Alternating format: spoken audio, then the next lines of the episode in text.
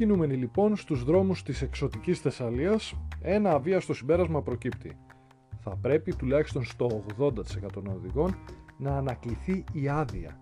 Δεν πρέπει να πιάνουν τιμόνι κακά τα ψέματα. Κινούνται, λες και είναι φωνιάδες. Δεν υπολογίζουν τεσίματα, δεν υπολογίζουν φωτεινούς σηματοδότες, δεν υπολογίζουν διαβάσεις πεζών, δεν υπολογίζουν τίποτα. Είτε πρόκειται για τετράτροχα, είτε πρόκειται για δίτροχα.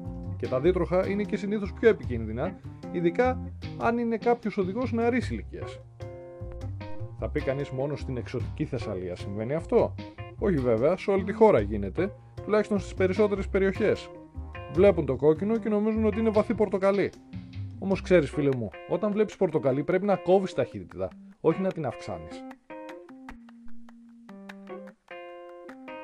Απλά η εξωτική Θεσσαλία αποτελεί μια μικρογραφία της υπόλοιπης Ελλάδας. Πιάνει και βορρά, πιάνει και νότο, είναι η κεντρική Ελλάδα, οπότε όλα έρχονται και δένουν μαζί.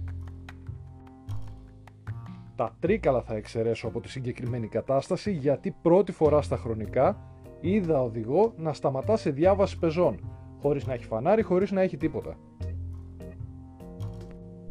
Είναι άξιο απορίας πώς πραγματικά πέρασαν ορισμένοι τις εξετάσεις για να αποκτήσουν δίπλωμα οδήγησης.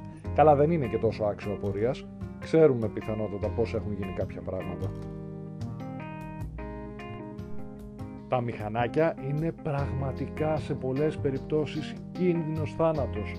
Και αυτά δεν υπολογίζουν τα αυτοκίνητα και τους πεζούς και τα αυτοκίνητα δεν υπολογίζουν αυτά και δεν μπορούν να τα υπολογίσουν σε ορισμένες περιπτώσεις. Αλλά το χειρότερο όλων είναι το διπλοτριπλό παρκάρισμα.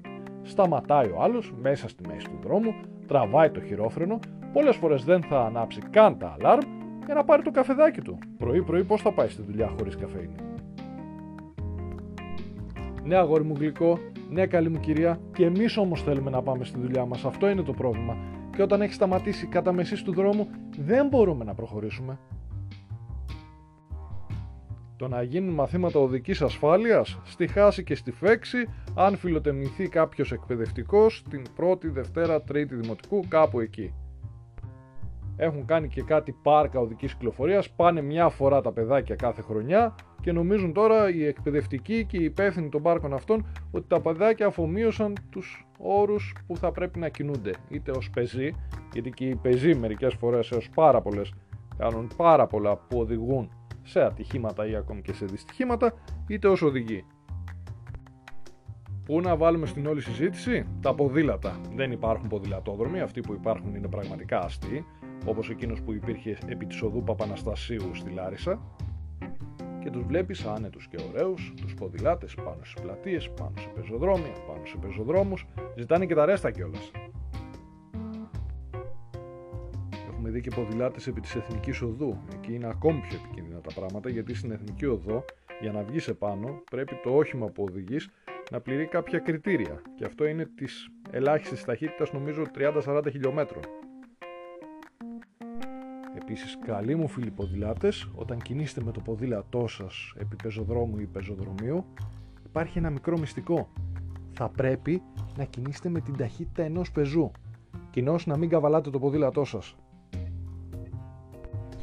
είναι και αυτοί που νομίζουν ότι και λένε βέβαια πως έχουν πάντα δίκιο. Είτε μπουν σε μονόδρομο, είτε παραβιάσουν stop, είτε παραβιάσουν κόκκινο.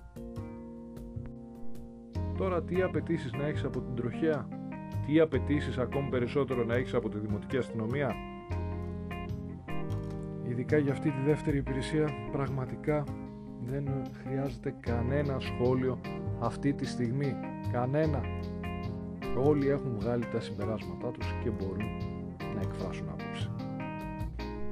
Σάββατο 3 Απριλίου και η μέρα του Πάσχα πλησιάζει και μάλιστα το 2025 για μία ακόμη φορά Καθολικό και Ορθόδοξο Πάσχα συμπίπτουν. Καλή σας ημέρα!